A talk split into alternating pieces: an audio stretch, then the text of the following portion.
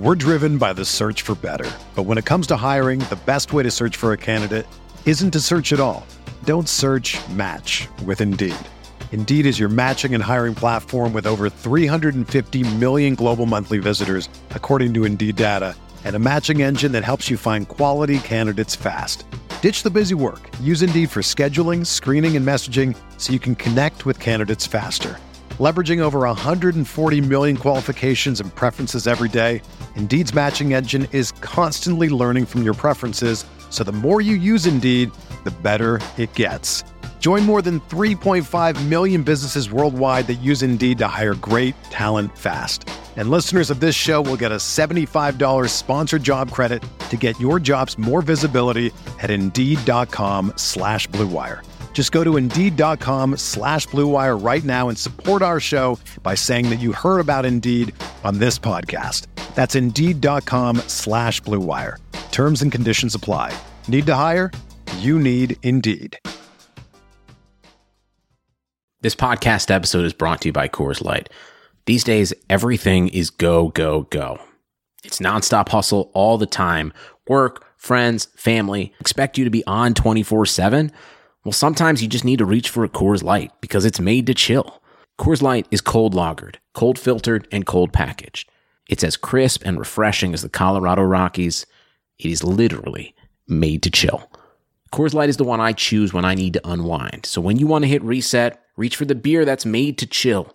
Get Coors Light in the new look delivered straight to your door with Drizly or Instacart. Celebrate responsibly. Coors Brewing Company, Golden, Colorado. Blue Wire. Welcome back. This is the Big Blue Banter New York Giants football podcast. I'm Dan Schneier, joined as always by my co-host Nick Falato. And this week it is Senior Bowl week. Normally, Nick himself would be down in Mobile watching the practice tape, meeting with some players, and doing a lot of fun things that you do down there at the Senior Bowl. This year is not a normal year, so instead, Nick is up here in New Jersey. He's had the practice film sent to him, so he's got a little inside scoop on the film. And I'm coming to you for this podcast having watched the Senior Bowl week, the practices at least, on ESPNU. They've been live broadcasted there. Some great coverage there from some of the ESPN personalities, draft analysts, and things of that like. So we thought we would do a little recap show of the Senior Bowl practices, the three practices. Nick has taken the time to dive into the film. I've watched what I've seen from TV and from that angle. Um, obviously, you know, they've broadcasted it from the broadcast angle, and it's been pretty cool to watch the Senior Bowl this week. So we wanted to take some time to break down some of the prospects at the Senior Bowl, specifically because the Giants are a team that values the Senior Bowl a lot. They're a team that has a general manager who believes it's important to draft players who stand out at the Senior Bowl among their peers because, again, they're competing against some of the best seniors in the nation. Um, so, without further ado, let's dive right into the action. I want to start with the weigh ins at the Senior Bowl because a lot of these players obviously had no idea what to expect from a size, weight, wingspan, arm length, hand size standpoint until they actually got down to mobile because some web some of the team websites obviously exaggerate some of that. So I wanted to start by diving in there, Nick. Talk to us about some of the weigh-in winners from the Senior Bowl week.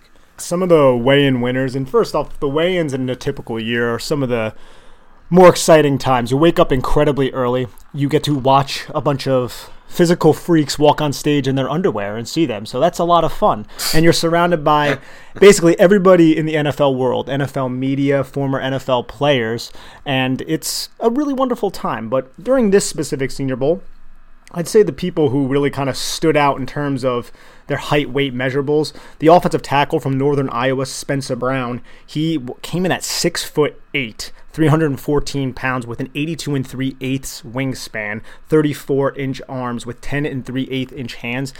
I obviously wasn't there this year, but people who were there said that he looks the part on film. He also does seem to look the part. Seems a little stiff at the same time. When you're usually that size, you play at a smaller school, you're probably not going to have the freak type of athletic measurables. But from an offensive line standpoint, him and ECU's D'Ante Smith definitely stand out. I also thought Landon Dickerson, the Alabama injured center who was down there, who came in at six foot six, 326 pounds, with 10 and 3 8 inch hands. It's a really good size for an interior offensive lineman with huge mittens that he used very well at Alabama. And speaking of Alabama, Najee Harris came in at 6'1, 230 pounds. I mean, that's just compact, man. And that's what you see from someone like Najee Harris. He's the Alabama running back, somebody who could possibly be a first round pick in this draft. And then you also have guys like Hunter Long, the Boston College tight end. He's somebody that the tight ends down there, I guess you can say they're not all that exciting, but he came in at six foot five with an 83 inch wingspan, 33 and three fourth inch arms, and he reportedly blocks very well. I haven't gotten to his tape quite yet, but that's a solid size for a tight end. And then there's somebody who we're going to talk about a lot on this podcast, and that's Quinn Meinerz from Wisconsin Whitewater. For those of you who do not know, Wisconsin Whitewater is a Division three program, and this kid landed in the Senior Bowl there's typically usually one or two smaller school division 2 division 3 guys down there every year. Meinerz got the in because dickerson ended up getting injured towards the end of the season. So Meinerz gets invited. And i actually i'm friends with somebody who helped coach Meinerz, owen reese. He's a good follow on twitter. And he was telling me about quinn Miners last year at the senior bowl. We were sitting in the bleachers watching the offensive line and the defensive line. And he was telling me about this kid.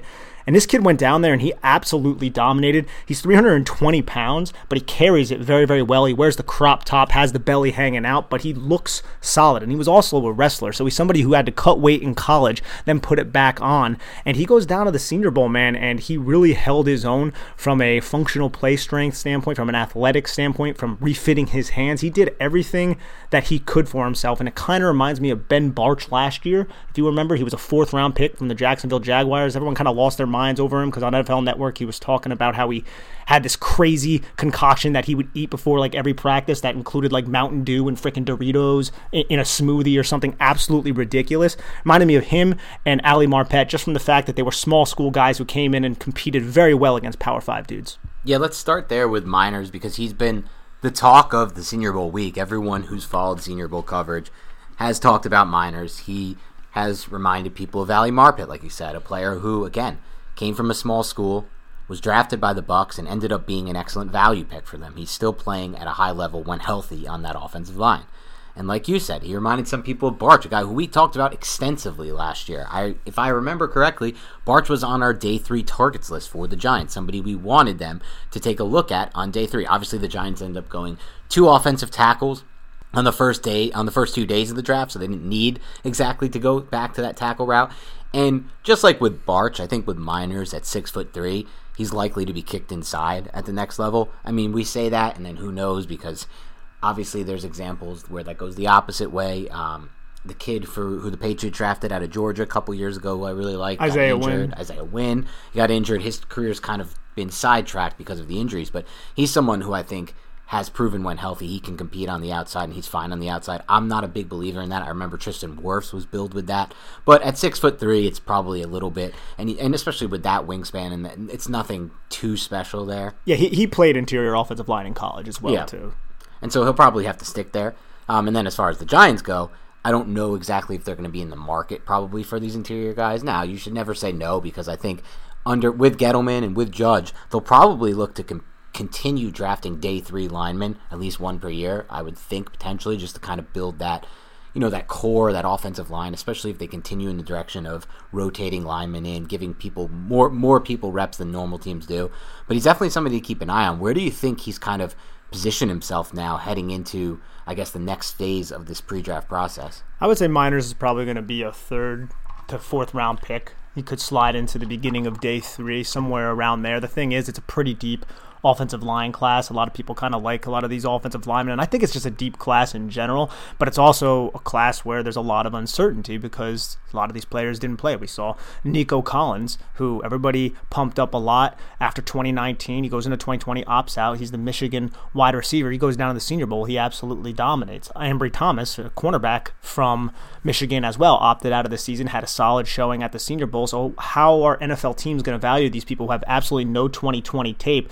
But did well down at the Senior Bowl. That's a testament to these guys' ability to play football. You haven't played in what 300 days. You haven't played the sport. You were able to go down and compete against players who played, you know, some of them 12 games this season, at least those SEC guys.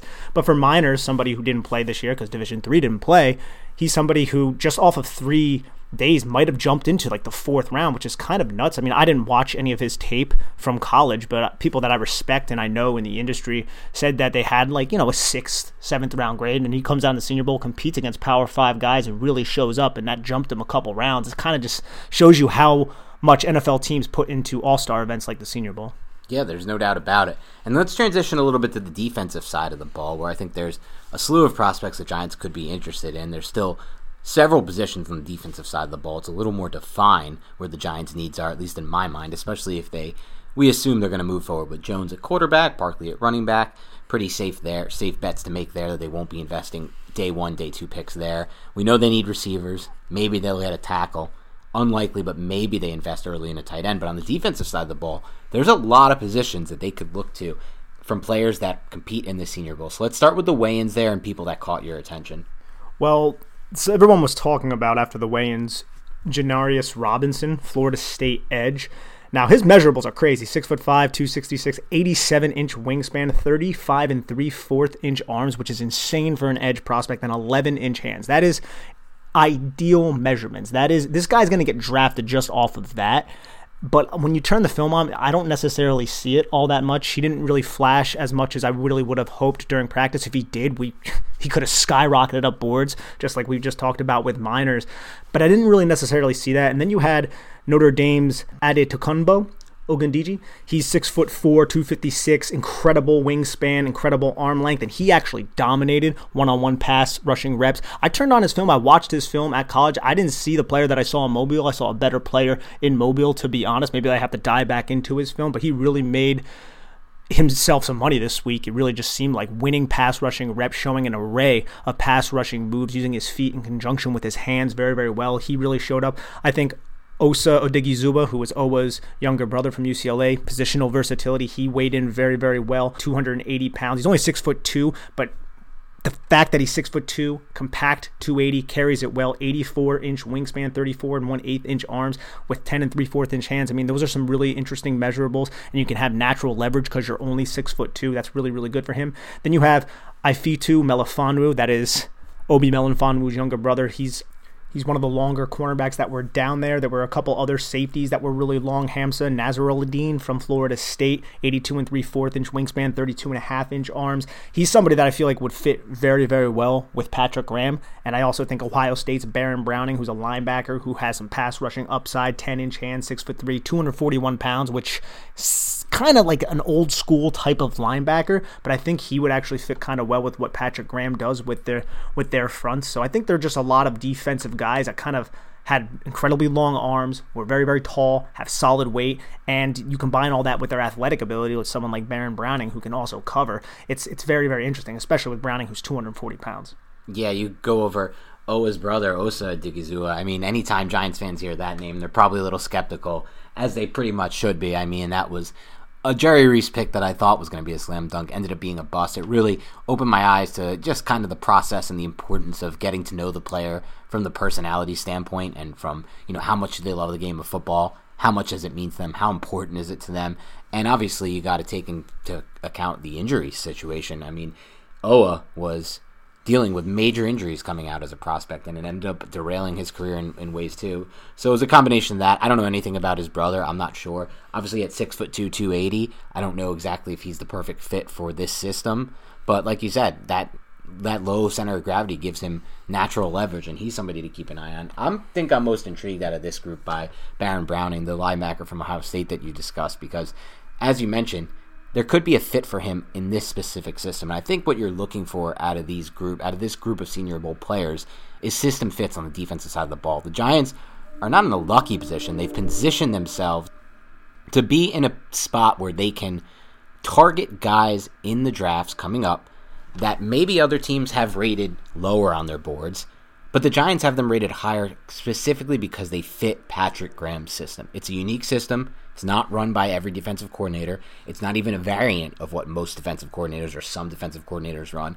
There are a few teams who are running similar system to what the Giants put out there, but there's not there's not many, and they limit the pool of team by having such a unique system. It kind of gives them a different kind of pool of players to choose from. So we'll be looking throughout this draft process for potential system fits for guys who may be ranked higher on the Giants board than other boards, and I'll keep an eye on him as we move forward. But let's take a look at some of the weigh-in losers on both sides of the ball. Before we get into that, I just want to uh, jump on Jordan's Smith, who was the UAB linebacker, six foot six, 255 pounds. They used him a lot on the edge, and I think he's somebody that not a lot of people are talking about that showed some good bend and some good reps during practice. I also like this teammate, Austin Watkins, who was a receiver. But let's get into those losers. Drake Jackson, the center from Kentucky, he came in undersized, man. 31 and 1 8 inch arms, 290 pounds, six foot one. That is not ideal.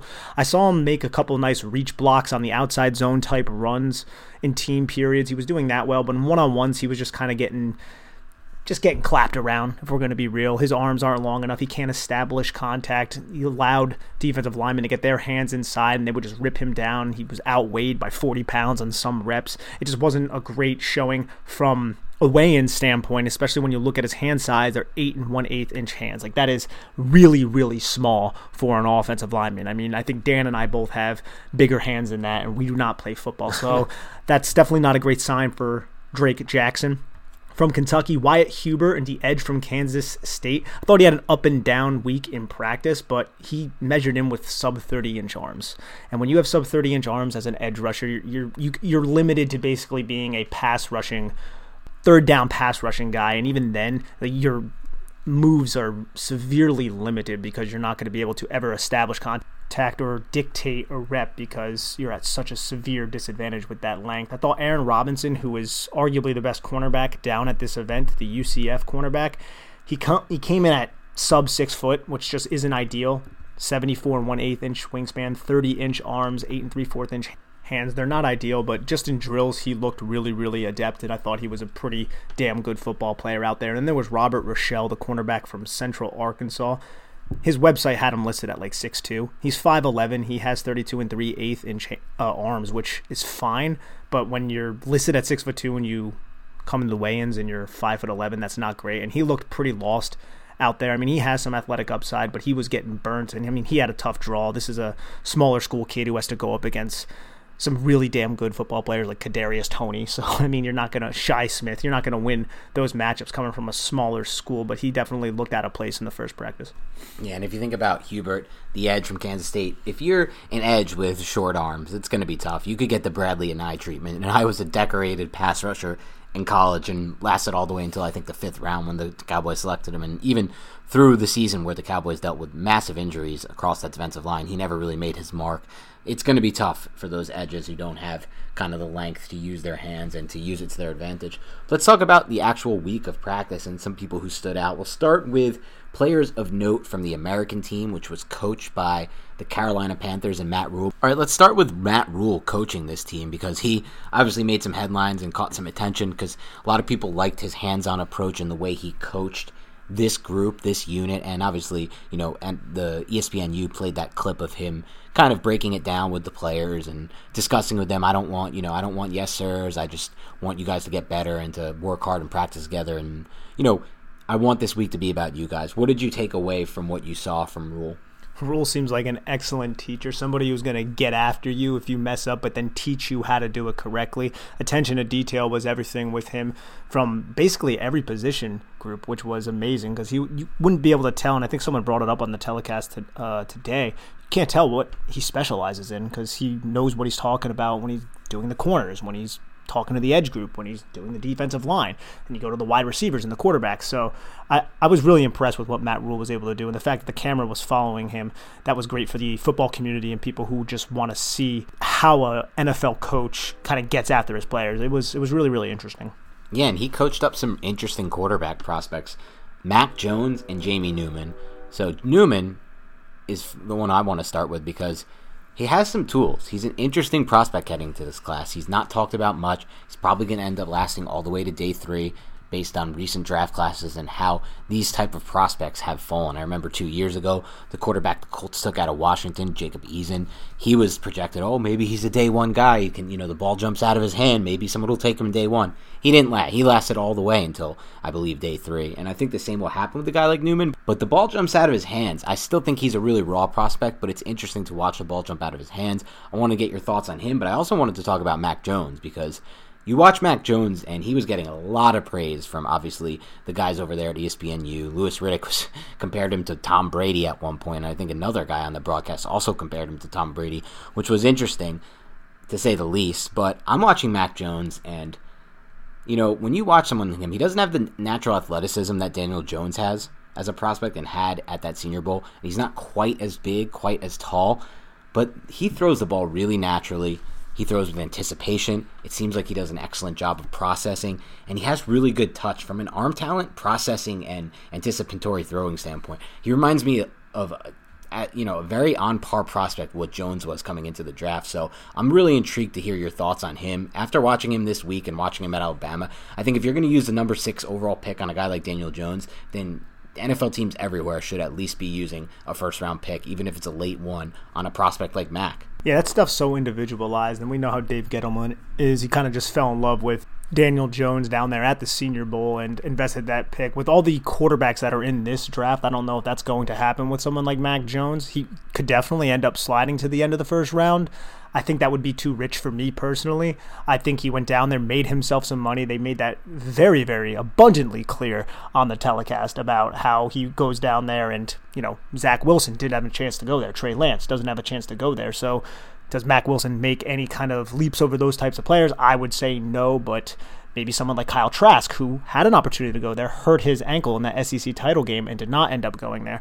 And everyone just raved about Mac Jones down there, his ability to process, his ability to absorb the playbook, his ability to lead, his likability factor. There were a lot of great things that Mac Jones showed. I thought he showed a lot of good ball placement. He doesn't have the biggest arm, he doesn't have that type of cannon. That's not really his game, but from a mental standpoint, a lot of people rave about what he's able to do, and he did nothing but make himself more money at this event. As for Jamie Newman, Jamie Newman went to Georgia, couldn't beat out Jake Fromm, and then he ended up transferring to Wake Forest, balling out in 2019, and then opting out of the season along with Sage Surratt, his wide receiver, because of COVID 19 look, I think he has a lot of tools. He throws with really good velocity, has a lot of zip on the football, but he made a lot of questionable decisions making uh, making throws during practice, throwing into triple coverage, trying to force the ball, not really being decisive, kind of caving into the pressure. Didn't have the best week down here, but the tools that he has is going to get him drafted, along with the pedigree of just being a I want. I don't remember if he was a five star. Um, I don't really want to be quoted on that, but I think he was highly regarded coming out of high school. Goes to Wake Forest, has that one good season, but uh, he didn't really do all that well. But he showed off his arm talent. I'll, I'll give him that. Yeah, I'd have to take a look at the back end of the board, but I would consider, and we'll talk about this later as the process goes, making a friendly wager with you about where Mac Jones might end up. Because as far as what I've seen from Jones, both obviously watching every Alabama game this year and watching these practices, if you're going to take a prospect like Daniel Jones at six, you can take a prospect like Mac Jones in the first round because to me, I don't, and this is the same reason they raved about Jones at the Senior Bowl. He processes the playbook well. He, you know, is a very big lead. He's a good leader. He's leading his men. He's leading his teammates. But as far as what I've seen from the two quarterbacks at Duke, Jones at Duke, and then Mac at Alabama, Mac Jones processes better post snap than Jones and than Daniel. And I think the arm talent is pretty comparable to me. Well, that brings up the whole question that not a lot of people want to acknowledge, but I think it's a legit question. Daniel Jones shouldn't have been drafted in the top ten. Well, yeah, we can we can go into potential of. We're so far past that point. Yeah. I don't think it really matters. Yeah. The fact of the matter is, Dave Gettleman went into that draft class and said before the draft class, two months before, I want to go off to the sunset and retire, knowing I got the Giants my franchise quarterback. Kyler Murray was never in play for them even though they didn't like him anyway, from what I've heard. And so they can they needed to convince themselves on someone. They convinced themselves on Jones, which is fine because Jones has shown the potential to potentially be the Giants guy. But my point is, since Jones has shown enough to both me and you right now that we're not like completely ruling him out, we're both like, okay, this guy could be the Giants' future quarterback that to me just shows that a guy like Mac is worth an investment. The opportunity cost, I understand that argument, but there's nothing more important than landing quarterback. And so if you're going to use a late one on a guy like Mac, I feel like I've seen enough out of Mac. And obviously, he doesn't have the athleticism. That's a big knock on him, especially in today's NFL.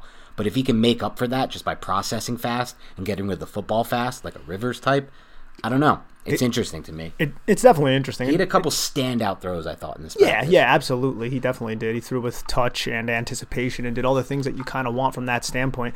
I also think what may end up hurting him is the fact that there's going to be like six veteran quarterbacks who are going to be available and another five quarterbacks who are going to be drafted maybe above him. Mm-hmm. Maybe you could say four for sure if you just go with obviously Trevor Lawrence, Fields, Wilson, and then Trey Lance, and then it's going to be between him and Trask probably for that Right. final that fifth spot, I should say. And I mean, I'd be all for all five of them or all six of them getting drafted in the first round. That'd be awesome because that means somebody else will be available for the Giants at forty. Yeah, exactly. And we'll have to see what happens. You're right. There's so much. There's going to be so much quarterback movement this offseason between Watson, Stafford, potentially Matt Ryan, potentially Jimmy Garoppolo. It's it's insane when you It's really going to be Jared a Goff. crazy offseason. Did you- potentially Goff? Bro, did you see Les Snead's uh, interview? Yeah. About Jared, like he was so he's like, yeah, right now he's a, he's a Ram right now. like it was so like they they don't really have many options. They can't cut him. They'd have to pay him more. insane, They'd have to find a trade partner based on the cap situation there. could could could you not sell that anymore if you're le- if you're the general manager? Literally, he's like, yeah, he's on the roster now. We'll see what happens. I mean, I think they, they showed it enough just at the end of that season in the playoffs when they literally were going to start John Wolford over him in that playoff game. And they did start him. And Goff had to come in and play for the injured Wolford. So it's interesting to see. I just feel like when I watch Mac Jones, I see enough there that if teams are willing to, to take a shot on Daniel, I think Mac might be end up being a first rounder. But let's talk about other players and other positions. Because that offense, the American team with the Panthers, had a guy who's been very buzzy right now on draft Twitter, a player who is seen and viewed as kind of the next human joystick, as they used to call Tarik Cohen before his injuries, but completely different player because it better obviously plays a different position, wide receiver, better route runner, and has other aspects of his game that are more advanced as just a football player. And that's Kadarius Toney out of Florida, the other skill player there, in addition to Kyle Pitts. What did you make of Toney? Do you feel like he is somebody who should be on the Giants' radar? Yeah, I do. If the Giants end up trading back, I think at 11 it would be a little rich. But Kadarius Toney possesses all of the explosiveness and burst and ability to separate that you want from an athletic standpoint. I mean, he has solid hands, but he literally is one of those human joysticks. I mean, there's usually like two in every draft class. It's kind of devalued at this point. But if you get him in space, he's going to make you miss. He'd be a dangerous kick returner or punt returner, but as a receiver and a gadget and a weapon, he's been exceptional. And Florida, Dan Mullen used him in, as in a more gadget way before 2020, and then he became a more complete receiver in 2020, along with Kyle Pitts and Grimes, the other receiver who's down there, who's a phenomenal route runner, had a very good week as well. But Kadarius Toney could legit be a first round pick, back end first round. Everyone's trying to find a Tyreek Hill type of player, someone who could take the top off of defenses and someone who can you could just get the ball in his hands and he can make multiple people miss and just accelerate, hit a second and third gear that defenders just can't get to. That's someone like a Darius Toney. I don't think that's hype. He went down there and he showed how fast and how quick he really is. He's definitely a very exciting player, and the Giants should uh, just be weir- uh, just be aware of him to be honest, I mean, especially if they trade back. I like Toney from what I've seen. I'm not so sure I'm sold on Toney with Jason Garrett, personally. I'm not so sure you put him in this offense. Let's say they traded back, or let's say they ended up going with a Surtain or a Parsons at 11, and then Toney's on the board at 40, and they take him there. I'm not so sure I see immediate production out of him in this offense with Garrett. There's just not simply not enough of what needs to be in this offense in my mind. I mean, if he's just sitting there running those curls, and and that's that's the ty- type of way you're going to use a player like this. I'm not so sure, and I and I and I am a little weary drafting somebody of his size, a receiver of his size. I generally tend to like the bigger receivers, um, but I've seen it. You know, you you watch Toney, you see some of the routes he runs and some of the kind of spin cycles he puts these defenders in, just by pivoting, putting his foot in the dirt, and then going in a different direction. He's a freakish player, and like you said, there's very you're looking for elite traits in the draft. That's what you want. You want somebody who is better than the rest of the entire class in this prospect group at one specific thing that you can then utilize from the coaching staff standpoint and feature it in your offense or your defense, whatever it may be. And so he's got that. So it'll be interesting to track. What other receivers stood out to you? I would say Shi Smith from South Carolina had a solid week as well down there for the American team. Cornell Powell, but the Shi Smith, he didn't have over a thousand yards in college or anything like that. Didn't have eye popping type of touchdown numbers. South Carolina's offense kind of has some quarterback struggles. In his senior season, he had 57 catches for 633 yards and four touchdowns. But when you just see him out there and how shifty he is in space, especially in the first day of practice, I felt like that was his best day. The third day, he had a couple drops that I feel like could have been cleaned up, but he was still creating separation and just making people miss in space. Shi could be a maybe third round type of pick. He's kind of has that about him. He's not really an overly big type of guy. There's a couple of those type of receivers that were down there in Mobile who were a little bit shiftier. Um, D'Wayne Eskridge, who we'll talk about when we get to the national team, he made himself the most money out of really anybody down there, just being a smaller school guy out of Western Michigan and just dominating the first two days of practice. He didn't practice on the third day. I thought Josh Palmer, Tennessee wide receiver, he was somebody who escaped the hell of the Tennessee offense and was able to kind of show his athletic ability and his ability to win contested catch situations. I thought Trevon Grimes, I brought him up before. He was definitely somebody that won on a lot of different routes and was able to just use subtleties to get open, similar to UAB's uh, Sammy Watkins' cousin, Austin Watkins, kid I kind of referenced a little bit earlier. And then Clemson's Amari Rogers and Cornell Powell. Amari Rogers, a lot of people give him first round buzz, but I feel like there's like 90 people who are going to go in the first round according to the draft community right now. He'll probably end up being a second round pick. He's a little bit undersized, but he was an explosive weapon weapon for Clemson, and he's someone who's an absolute stud. As for Cornell Powell, Clemson receiver, not as explosive as Amari Rogers, and somebody who was a bit of an enigma at Clemson because he did not do anything for basically four years. He was there for five years. And then in his fifth year, when Trevor Lawrence went down, the backup quarterback ended up coming in and he ended up just basically targeting Cornell Powell, ended up getting him an invite to the Reese Senior Bowl. And he played solid throughout the week, somebody to pay attention to maybe on day three again, it seems like all these guys are going in the first two days right now, but I'm trying to be a little bit realistic. I didn't really see much from Racey McMath, the LSU receiver. I thought Marquez Stevenson separated well and made a couple nice contested catches. He's the receiver from Houston. And then, as I said before, Austin Watkins, subtleties. That's the one thing. I watched his tape already. Subtleties up the stem are incredible, and he was a deep play threat at UAB. So, from an athletic standpoint, he's not going to blow you away. He's not Tyreek Hill, but he knows how to create separation by using the subtleties of running up a route stem, essentially. Leaning, sticking, nodding, shoulder fakes, head fakes, all of those types of things. And nobody's really talking about him, but he showed incredible hands and a very good ability to go up and high point balls and secure them. I thought he definitely had a good week, and it's somebody I'm not hearing a lot of people kind of throw buzz at right now. Yeah, it's a really interesting group. How about some of the offensive linemen from that American team that stood out to you? You know, what did they do? How did they win? And what they might look like or project to at the next level. Should also just bring up Tre' McKitty. He's a tight end from UGA. Guy had six catches last year. He transferred from Florida State, but he's definitely somebody to pay attention to. Could sneak into the second day. McKitty definitely showed receiving chops. I just think he was miscast in that Georgia offense in that last season, so he's somebody to pay attention to. And then as for the offensive line, man, this offensive line was absolutely ridiculous, Dan, because they had so many maulers. Trey Smith is an absolute mauler. He was a consensus number one overall recruit, ended up going to Tennessee, couldn't really hack it at tackle, kicked him inside to left guard, and he was just a bulldozer. I think he's a little slow footed, and they tried him at tackle, and you kind of see that he is kind of slow feet, but he gets his hands on you and he just drives you with his lower leg drive and his just raw functional strength. He's definitely somebody who's incredibly impressive impressive. And as is Deonte Brown, Alabama, similar. You look at him, you're like, holy crap, look at that guy. He has like the neck roll and everything going on. If you guys see him during the game, if you watch it on Saturday, he's another just load. Between those two playing guard, that's a very, very imposing offensive line. And then at tackles, you have Alex Leatherwood of Alabama. A lot of people give him first round hype. I don't know if he'll end up falling in the first round in this specific offensive line class, but he has the NFL frame that a lot of people look for. He had a lot of great battles against Quincy Roche, the Miami pass rusher. Miami seems to have three very good pass rushers coming out this year. And Roche won a couple. Alex Leatherwood won a few. So it was kind of a trade off. I thought Ben Cleveland from Georgia, he's an offensive guard. He had a solid week as well. Another one of those guys, similar to Trey Smith, only a little bit quicker, maybe not as powerful as him, but just somebody who's going to be stout at the point of attack and frames his blocks really well. I thought Iowa's Alaric Jackson had a good day three. First and second day was a little bit up and down, if we're going to be real.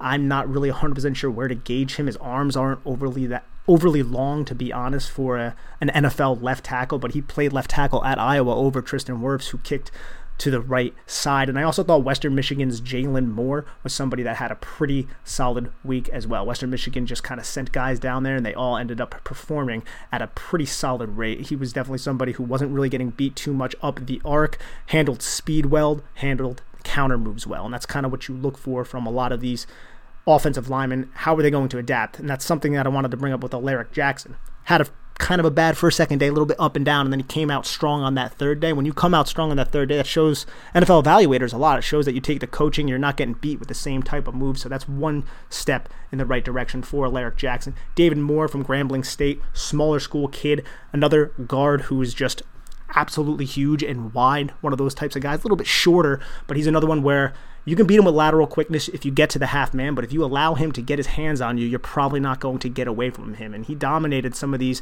defensive linemen we're about to go over at the point of attack because he just got his hands inside quicker than they did and just has incredible grip strength.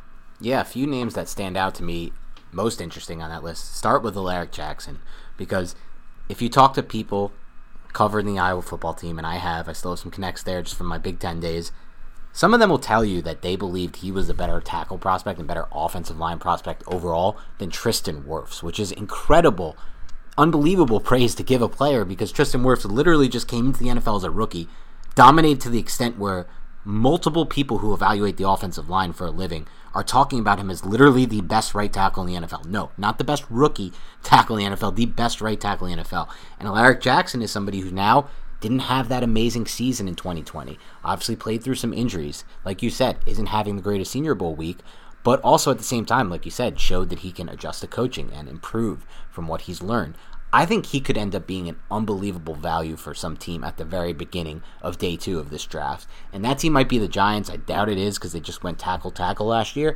But I'll be intrigued by him when he's on the board. And he may even be someone who, like you said, he may not have exactly the exact frame you want for a tackle, maybe somebody you can kick inside to guard. And then Leatherwood's another one who intrigues me the same way because last year he didn't come out, but a lot of people talked about him as the better prospect of Jedrick Wills and Leatherwood. A lot of people thought Leatherwood was the guy. He was the best player on that offensive line.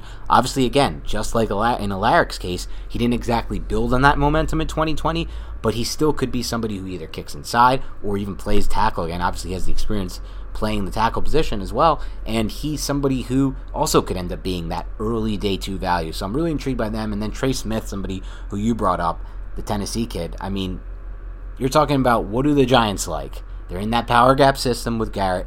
They just showed us that they're willing to play a fifth round rookie offensive guard in Shane Lemieux, who doesn't exactly have all the tools you need in pass protection, but is an excellent mauling type run blocker, somebody who can pull, somebody who can get out in the run game and block well, well, maybe somebody like this will also intrigue them if he's sitting around, let's say, on the end of day two, or maybe at some point even on day three, because again, you know, those interior offensive linemen tend to fall at times in the draft process. So I'm definitely intrigued most by those three.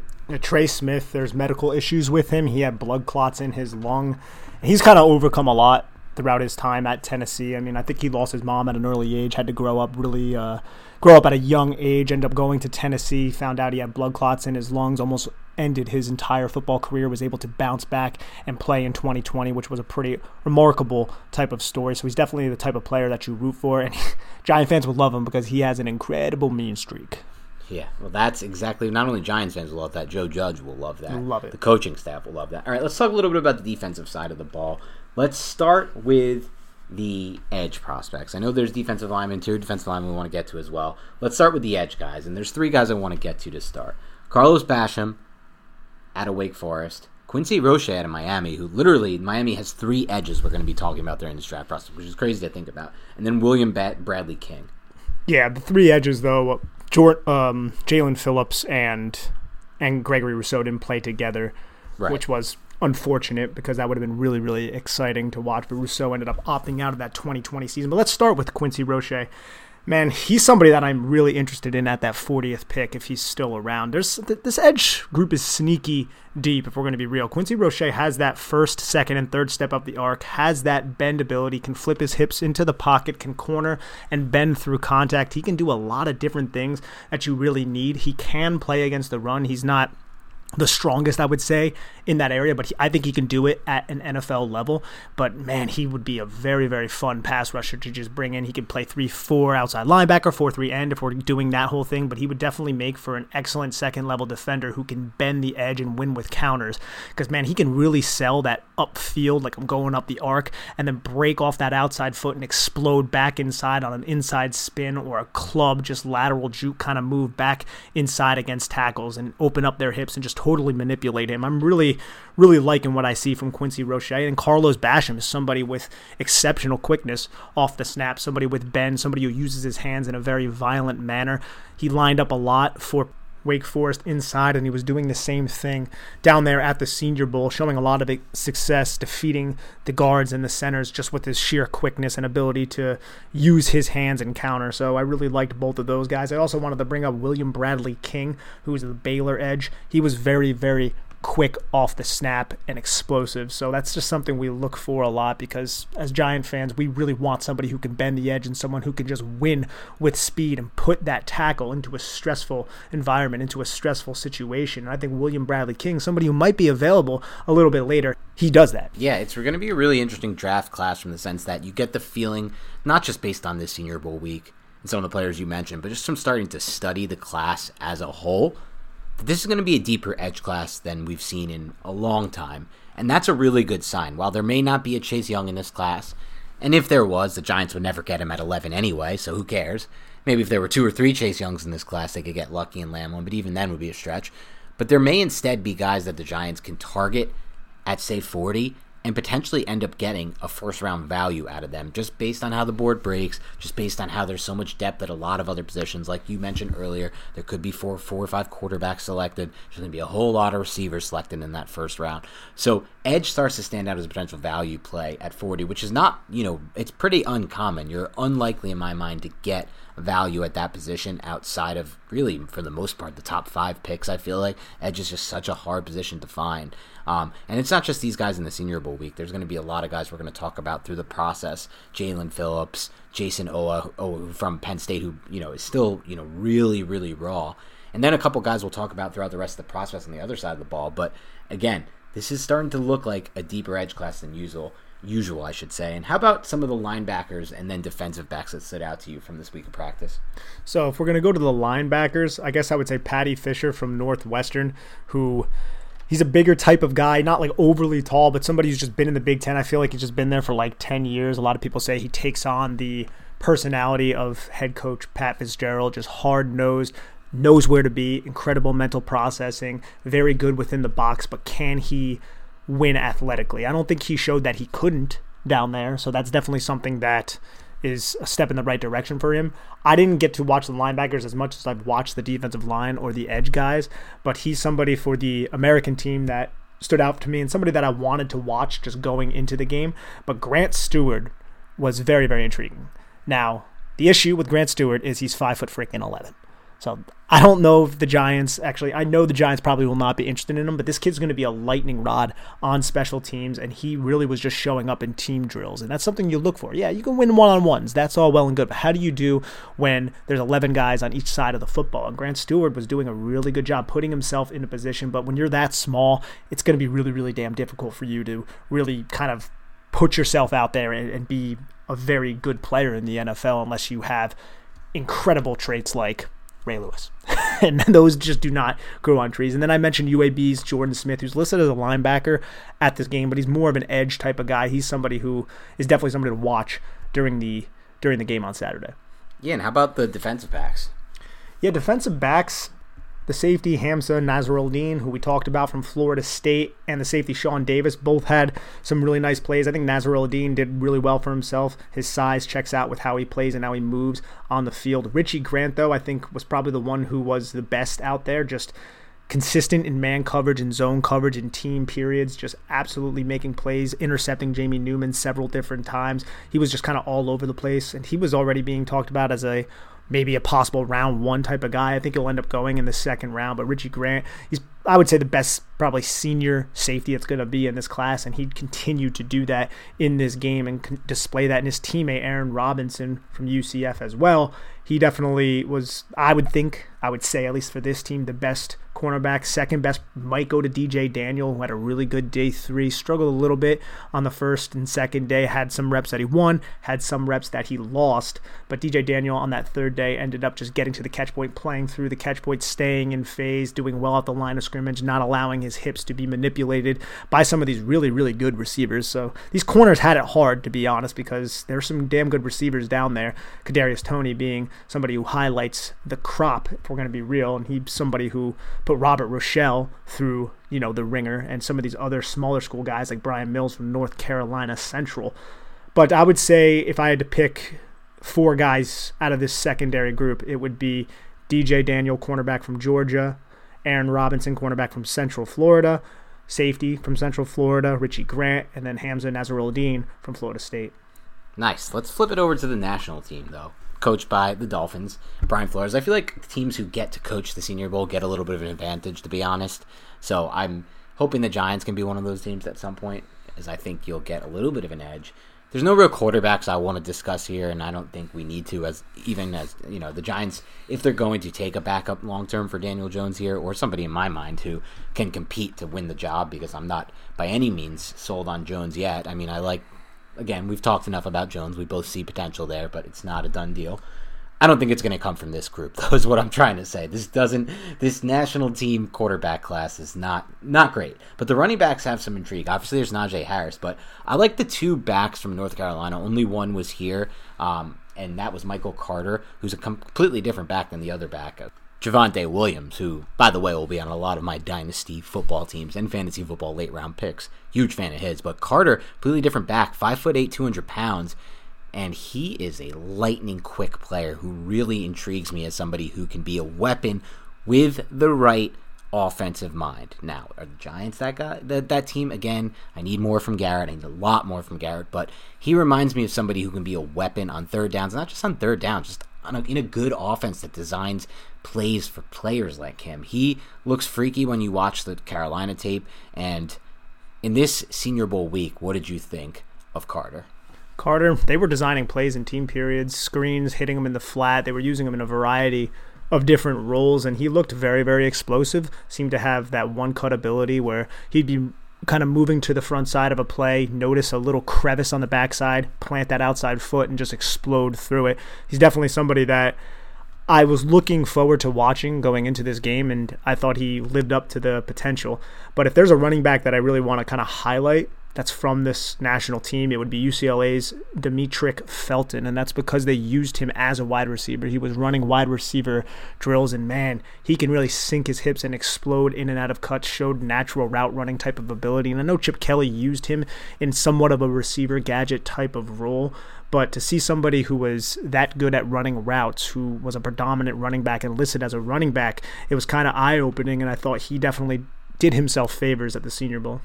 Yeah, without a doubt. How about the wide receiver group? Is there anyone here who you think the Giants could target in the draft or anyone who stood out to you? Actually, there's a lot. And I want to start with the one that I think intrigues me the most in terms of the New York Giants, and that's Michigan's Nico Collins. I referenced him a little bit before, but he's just a big bodied receiver who is that prototypical X type of receiver. He's six foot four, 215 pounds with 32 and a half arm length and he was winning by just winning at the line of scrimmage.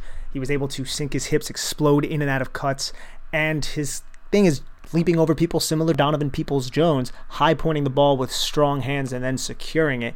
And he's definitely the receiver that intrigues me the most in terms of the Giants. Now, he opted out of the 2020 season, like I said before, but he did well for himself down there. But there are a lot of receivers here. I thought Arizona State's Frank Darby, who was down there, and he got the third day of practice when there was like four receivers who weren't able to practice because they were injured. He got a lot of the reps, and he really showed up. Very, very quick off the line of scrimmage, quick in and out of breaks, strong hands, and a very solid route runner. I really thought Frank Darby did well for himself. The per- per, the player that I guess you could say had the best Senior Bowl. There's always one every year. Was probably Western Michigan's D'Wayne Eskridge. Brought him up a little bit ago, and he's definitely somebody that was just dominating some of these Power Five cornerbacks all week, just winning on horizontal routes, winning vertically, sinking his hips on double moves, and just selling breaks and comebacks, but exploding vertical and just getting those cornerbacks to just sink down and drop their center of gravity like they're going to stop and just totally stopping their momentum. D'Wayne Eskridge was the winner, I guess you could say, of the Senior Bowl from these smaller school type of guys, along with Meinerz as well. And then Cade Johnson, a South Dakota State receiver who wasn't able to play all year, he was doing similar type of things to D'Wayne Eskridge. On the first practice, he had a very incredible catch along the sidelines, but he just kept making people misread the routes that he was going to do, selling vertical, breaking inside, and just absolutely separating with his quickness. Very, very shifty, very quick. And he's somebody who didn't play this year because he went to South Dakota State. And I think he was a walk on there, too. So he's not even like he got scholarship at an FCS program. So he's definitely a self made type of individual who I felt like also had a really, really good week. Yeah, I think two names that stand out to me as players I would like to continue researching, doing more digging on, and are now on my radar. Start with D'Wayne Eskridge, because obviously you know, Western Michigan, small school player, but dominates at the Senior Bowl against tough competition. There's another receiver who had a similar path to that. I'm not comparing the two. I haven't watched any of Eskridge except for what I've seen, you know, on ESPNU during the Senior Bowl week. But that's Cooper Kupp. He dominated the Senior Bowl at a Eastern, different school at Eastern Washington. But he was somebody who ended up falling all the way into the third round where the Rams took him, and people thought that might be a bit of a reach because he didn't have all the tools, though he did dominate again during that Senior Bowl week. And Kupp's emerged as one of the best players at his position in the NFL. You asked Davante Adams, who's the most underrated wide receiver in the NFL, he named Cooper Kupp because Cooper Kupp gets in and out of his breaks with the best of them and can create separation. And so it'll be interesting to watch his path, Eskridge, and I'm excited to get a little bit into him. Maybe the Giants can find a little diamond in the rough there. And then I'm obviously going to be intrigued by somebody like Nico Collins because, as we talked about last year with Donovan People Jones, a player that we wanted the Giants to take a shot on in day three of the draft, eventually the Cleveland Browns took a shot on him in the fifth round. And from what I've seen from Donovan People Jones during his rookie season, he looks like he's going to be an NFL starter soon. He looks like a real player. He made big time plays for that Browns offense in big spots when they had injuries at the wide receiver position and COVID issues there at the wide receiver position. And so anyone who gets to play with that terrible quarterback play at Michigan, that awful offensive system from a passing standpoint, and you know, doesn't stand out because the stats aren't there, the numbers aren't there, but looks explosive, may have the tools to eventually develop at the next level. He's going to intrigue me. So Collins, Eskridge, those are guys who are on my radar from that group. If you're looking for another big body type of guy, you would I would mention, I guess, Sage Surratt from Wake Forest. Now, he didn't practice in day three because he hurt his ankle in day two, but he played the entire practice after he hurt his ankle. He's not going to create a ton of separation, which is going to be a knock on him, but he's a very good route runner and he's somebody who wins contested catch situations. Very, very strong hands. Didn't play in 2020, but he's somebody else I wanted to bring up. And as for the tight ends, I think Hunter Long from BC and Ole Miss's Kenny Yeboah are two guys to just watch, to be honest, because Yeboah is somebody who can stretch a field up the seam, pretty solid route runner, was I don't want to say underutilized that Ole Miss, but I don't think he's reached his full potential quite yet. And then Hunter Long is probably the highest rated tight end going into this game. Very interesting. How about the offensive line group on this team? Is there anyone who stood out to you? Yeah, the offensive line on this team, James Hudson, the third from Cincinnati, somebody who is interesting just because he was an edge prospect a couple years ago, converted to tackle. So he has all the athletic traits you need, and he showed them. Quick feet, mirrored very, very well, and he adapted to counter moves very well. He's still a little bit raw with his hands, his timing, his placement, and things like that can get a little bit high with his pad level, but I thought he had a solid week, and people are talking about day two for him. I think that might be a little bit rich, but we'll see how this all kind of unfolds. Then you had Creed Humphrey from Oklahoma. He was stout at the point of attack for sure, going up against some of these defensive linemen. We're going to go over here in a little bit. He had a couple reps that he lost, and that makes you go, oh, okay. He struggled against that kid from Washington who ended up not practicing in day three. I don't have his name right in front of me. It's a little bit difficult to pronounce. And then uh, Notre Dame's Aaron Banks and the Robert Hainsey, those guys had up and down type of weeks. They won a couple, they lost a couple. I don't know if the Giants are going to be interested in those types of linemen. Robert Hainsey was a tackle. Aaron Banks is more of a offensive guard, but they were trying Robert Hainsey inside at guard as well. Those are just guys who need to play with a little bit better balance. Liam Eichenberg ended up opting out of the Senior Bowl. I'm not really 100% sure why he was down there on day one, but then he wasn't there for day two or three. I'm not sure if it was injury related or exactly what. And then there was North Dakota State's Dillon Radunz, who had a pretty bad day one, was getting taken advantage of, seemed to be just rusty because he hasn't played all year, or he played one game, I guess you could say. But then he bounced back in day two and day three and held up his own against this pretty talented edge group. Yeah, and how about flipping into the defensive side of the ball with this national team? Who stood out to you? All three levels. Let's break it all down. Who stood out to you the most? Okay, so at the edge group, I would say Ad Ogundeji, Rashad Weaver, and the other Notre Dame kid, Daelin Hayes. Ogundeji is also from Notre Dame.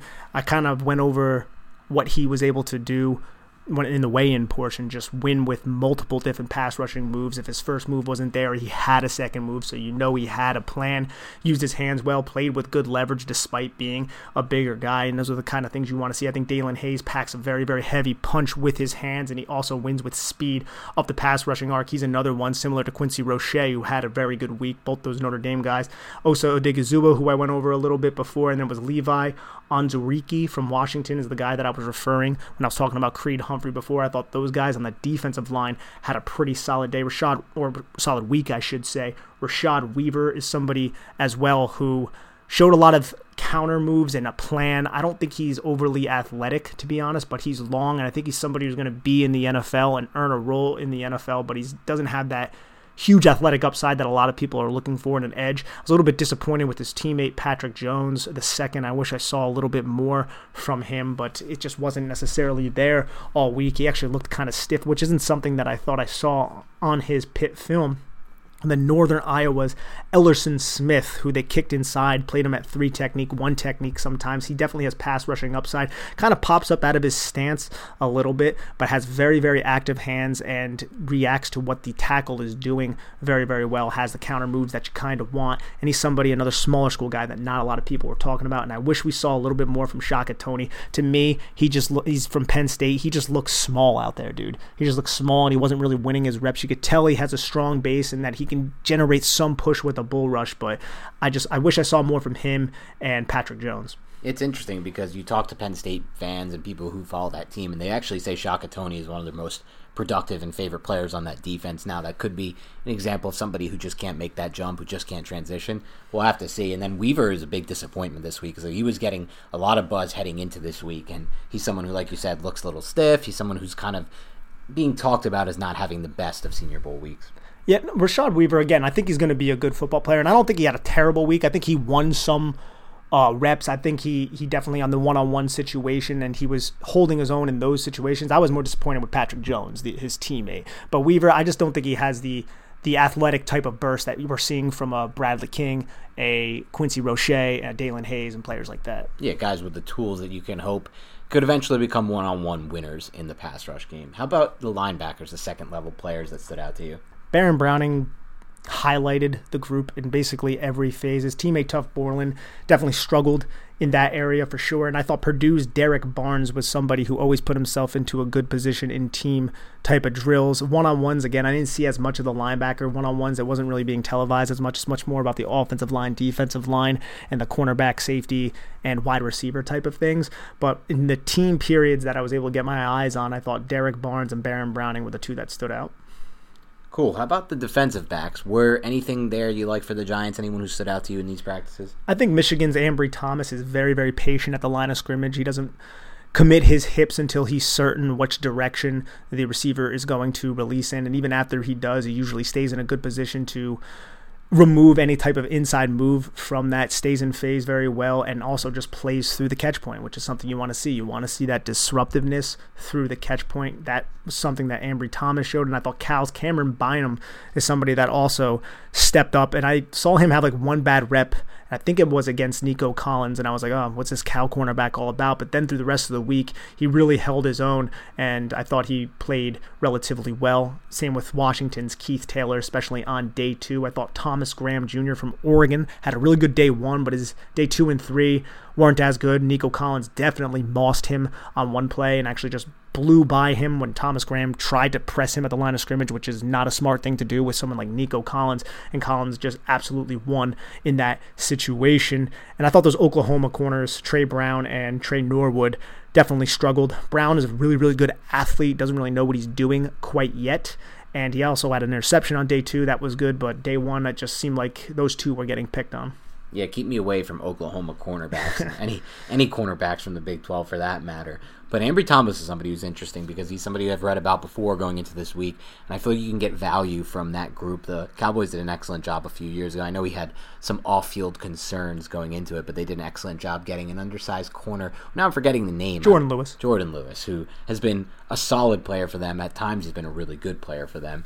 Um, so anyway, anyone else you want to touch on in the Senior Bowl? I know we went a little over what we were expecting to go, so we probably won't hit any fan listener questions this week, but don't worry, we'll be hitting them on the next podcast. I know some of you guys have sent some questions in, and then obviously I know some of you have sent some in specific questions in uh, for Joel Corry, who will be joining the show former NFL agent, salary cap expert Joel Corry. But those will all be next week when we get him on the pod. But anywhere else you want to touch on, anything else you want to touch on with the Senior Bowl or anything, any key takeaways for the Giants?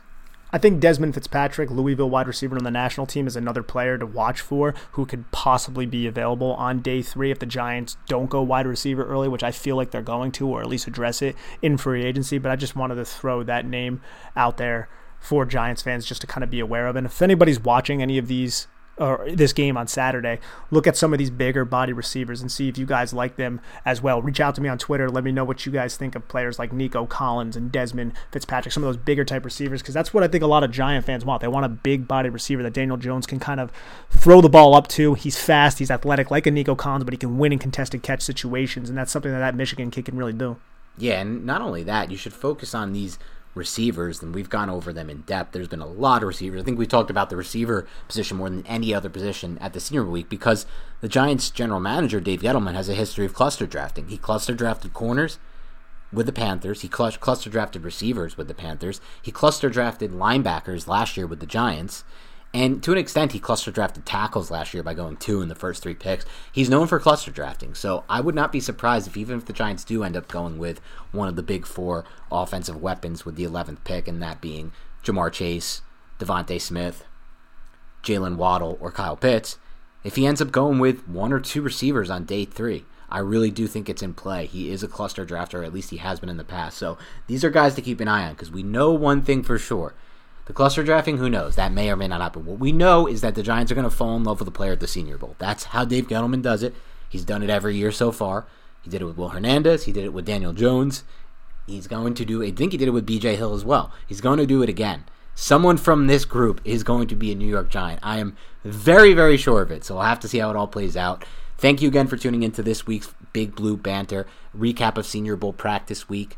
We are going to end up recapping the game as well this weekend. That'll be a quick podcast, just kind of breaking down some of the players who stood out. More guys to keep an eye on in this draft class. For those of you who want to help grow the podcast, do us a favor head over to iTunes, leave us a rating, download the podcast. Make sure you don't just listen, you hit the download button, leave us a rating and review. We're getting some new ratings in, some good ones, and then one bad one. One bad one from a guy who I'm going to go out on a limb and say is the same guy who's trolled me a couple days ago on Twitter. And I uh, responded in a way of saying, Have a nice life, buddy, and muted his ass because that's what I'm doing now with these Twitter trolls. I'm literally just saying, Have a nice life, mute, and I'll never see another word they say. So they can troll me. They could be trolling me 72 times a day, and I'll never see any of it. But he left us, whoever you are, Giants Blue. I'm going to shout you out. Hopefully, you're not still listening to podcasts because I don't know why you would. You said, boring, comical how these two believe they know the game. No inside knowledge on the team because they're not around the locker room. I listened to the pod, and it seems Dan will kiss anybody's butt to be acknowledged. First of all, we never have been and never claimed to be inside knowledge Giants reporters. We're not about that. We're not trying to report on inside scoops on the team. Literally, since Mike Garafolo left the beat, there have been zero inside scoops. The Giants have kept done a really good job of, and it's also 2020, 2021 now. Oh my God! And players aren't revealing as much. The players aren't as open with reporters, but neither of us are reporters. Neither of us are beat reporters. We don't want to be. We're not beat reporters. So yeah, we don't have any knowledge of the team. That's not what this is. This is an analysis podcast, Giants Blue. So Instead of leaving us a one star next time, just read the description where we talk about breaking down film and analytics and say nothing about knowledge. As far as me kissing anybody's butt to be acknowledged, I have literally no idea what this is referring to. So if anyone listens to this podcast, please call me out on this and let me know where I kiss someone's butt to be acknowledged because I really am just at a loss of words. That's, sol- have- that's solid imagery right there. yeah, yeah, it really is. But there have been some good ones. Melly Dope left us one. Keep up the great work, fellas. Listen to this podcast consistently. Keep the content flowing as much as possible during the offseason. In regards to the Giants, I truly believe Joe Judge would have parted ways with Jason Garrett by now if it was not because of John Mara's infatuation with him. What do you guys think? Ooh, that's that's actually we'll tackle that right now. It's we don't have any inside knowledge on the team, so we have no idea. that's great. Just opinion wise, I don't think that's it. I, I don't believe that this John Mara infatuation with Garrett thing is John Mara likes Garrett. They have a great relationship, but I think they're not firing Garrett and they're not moving on from Garrett because of what Gettleman said. Gettleman is a really staunch believer that you can't give a quarterback his another new system to learn, and so he wants to try to you know use the one he's already learned. At least in my opinion. A couple other great ones. Nani left, left us a five star. Best podcast. Big Blue Banter, the Best New Giants podcast. I've listened to them all, and this is the number one. Um, few others. Oh, Barcavio leaves us a four star. He says, What, Dan? Read the Owusu-Koramoah pod. The phrase is buck the trend, not bump the trend. I'm going to say this to Barcavio, to you. I definitely knew the, tra- the phrase was buck the trend. And if you heard me say bump, it's probably because I was talking too fast and I didn't do a good job of enunciating my words. I think as I listen back to all of our podcasts on here, there's probably seven to 10 words per pod that I do a poor job of enunciating. When I listen back, I'm like, it sounds like I said this, but I really didn't mean to say that. So that's what happened there. Hopefully, that's a good enough uh, response for you and you could upgrade that to a five star, we'd be very appreciative. But in all reality, in all seriousness, thank you to everyone who has taken the time to give us a rating review. I know I'm trying to find this one now, but I know one of you said I haven't had iTunes for two years, and I literally re-downloaded just to leave you guys a five star review. We really thank are thankful for that because what this does for us is give us an opportunity to reach a broader scope of Giants fans, and that gives us an opportunity to build the show into something greater than it is now and greater than it can be. So thanks again to everyone who's participated in that. And if you haven't, please do us a favor, rate, review, download, subscribe on podcast. Otherwise, have a great rest of your week, and we'll talk to you soon.